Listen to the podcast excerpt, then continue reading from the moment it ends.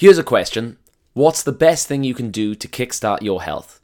Personally, I think it's walking. So, in this episode, I'm taking a trip to Norway to discover how the Norwegians walk through any weather to get their steps in.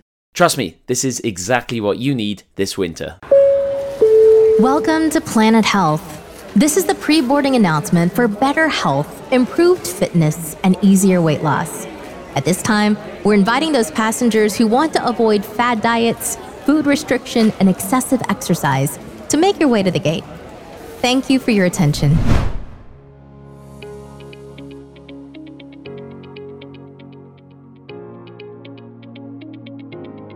Hello, and welcome to Planet Health. I'm Chris Carra, a fitness writer, nutrition coach, and when it comes to this podcast, something of a global explorer.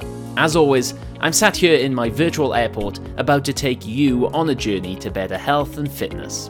Thank you to everybody who has been listening and giving me feedback over the last few weeks. It's really helping make these podcasts even better. Don't forget to hit follow or subscribe on Spotify or iTunes, and please rate me on these platforms because it really does help. So, today we're looking at walking, specifically walking in winter, and that's why we're heading off to Norway. Now, walking is an incredible habit to get into. If you can only do one thing for your health, it's to walk more. Of course, walking is a calorie burner, and now we don't count calories on this podcast, but they still exist, and burning them is something that many of us need to do more often. Interestingly, due to the energy systems of the body, walking tends to specifically burn fat compared to the carbohydrate that's burned during higher intensity exercise. So, if you go walking for a few hours, you're pretty much burning fat for fuel, and this is always a nice thought, especially if you're trying to lose weight. Because let's face it, when people say they want to lose weight, they really mean they want to lose fat, because nobody wants to lose muscle mass. So, walk and lose fat. In addition to being a calorie burner, walking has many other benefits. For example, it can strengthen your heart, lower your blood pressure, and help prevent heart disease and other illnesses like type 2 diabetes. Walking can also ease joint pain, which is good news if you suffer from conditions like arthritis. It's also great for your mental health, being a good way to ease anxiety and depression and even boost creativity. So it's clear that walking is a bit of a health and well-being all-star. You can never do too much walking. So, naturally, my advice to people is to always incorporate more walking into your day whenever possible. I'll cover how to do this on a future episode, but today I want to look at Norway for a lovely walking habit and then give you some advice on how to walk in winter. Because I know all the excuses. It's cold outside, it's raining, it's dark, I'd rather sit on the sofa and think about walking instead of actually doing it. All the excuses. But if the Norwegians can get out in the winter, so can we. So, what is this Norwegian habit that I've been talking about? Well, it's called Søndagstur, which translates as Sunday trip. This is Norway's traditional weekend walk, which is a national habit for both family bonding and maintaining good health. From reading about Søndagstur and uh, chatting to some Norwegians, I'm aware that it has no set rules, although it will usually take around an hour or two, and it's usually done on a Sunday morning or afternoon. Norwegians will walk anywhere, often in some stunning part of nature. And Norway is full of incredible mountains, forests, and lakes. Uh, if you look up a place called Trolltunga, this is a world famous cliff and an epic end to any hike. Yeah, Norway is spoiled with amazing scenery. But it's not just iconic scenery or nature that features on these walks. People will also use Søndagstur to wander their towns and cities. Wherever they go, it's a habit that's done all year round. Yet, even in winter, and Norway is a cold country in the winter. Literally everywhere becomes covered in snow and temperatures drop to well under zero. For example, the Finnmark Plain is the coldest part of mainland Norway, and the coldest temperature ever recorded there was minus 51 degrees Celsius, which is pretty cold. Of course, the cold doesn't bother the Norwegians. At the end of the day, this is the country that produced the Vikings after all. No, they simply dress sensibly. I'll cover this more in a second, but as the old saying goes, there's no such thing as bad weather, only unsuitable clothing.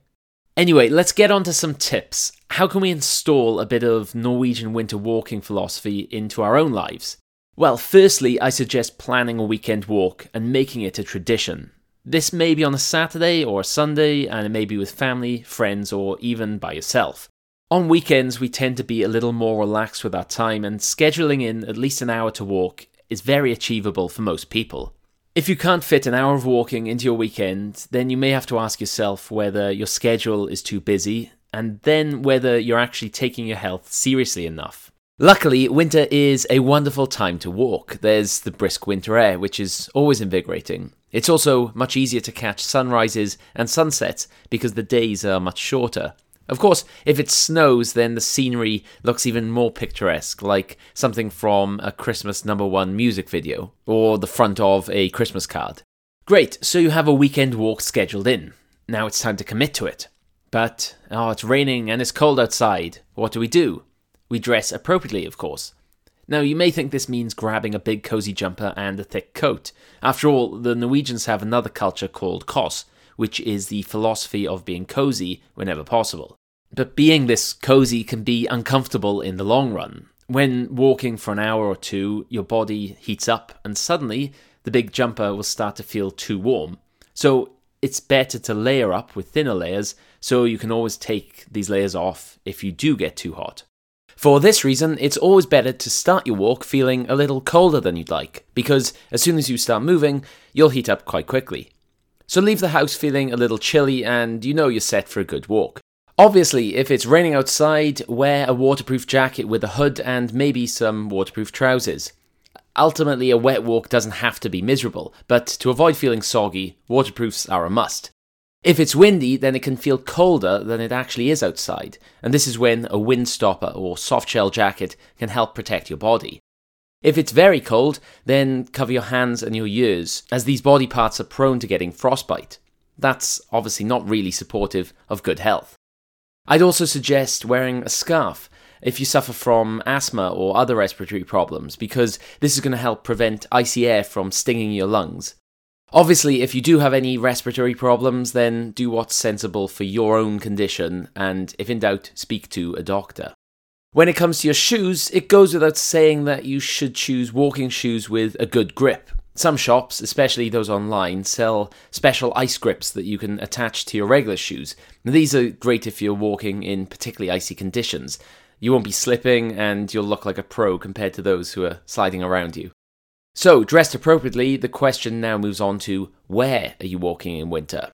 Of course, you can walk anywhere you like, but I always advise getting out into nature if you can. Try like a local beach or a park, or drive slightly further afield and get to a mountain range or a nature reserve or a wetland centre. Wherever you go, it makes sense to plan ahead so you know your route and you know when tides are in and out and you know when it gets dark because nobody wants to be trapped up a mountain in winter in the dark. Now, one of the benefits of walking is that it's not that difficult to recover from. In fact, you can enjoy an hour or two walking and return feeling pretty refreshed and probably able to do it again the following day. Compare this to something like an hour or two of running or high intensity training, and you probably need a lot more recovery time. Regardless, it's still wise to focus on recovery when you get home from your walk, particularly hydration. I suggest drinking some water because even though it's cold or raining outside, you'll still be losing liquid in the form of sweat and through your breathing. Think about it when it's cold enough outside that you can see your breath, look at how big that cloud of breath actually is, and that's a lot of water, so replacing this fluid is essential. It's actually pretty easy to get dehydrated in winter, so don't underestimate drinking a few glasses of water when you get home. And then it's time to relax. Put your feet up, have a cup of coffee, maybe a mince pie, and look forward to your next walk. It goes without saying that you should still keep up with your other exercise routines in winter, whether that's resistance training or other cardio sessions, but still, schedule in walking whenever possible, starting with a Sondagstur of your own this weekend. Honestly, it's the best thing you can do to kickstart your health this winter. And that's all I have for you today. I do hope this episode has inspired you to get out and get walking. It really is a game changing habit to get into, especially if you're feeling the winter blues for any reason. Try it out and let me know how you get on. Please remember to subscribe to the podcast for more health and well-being lessons from around the world. And until next time, thanks for listening.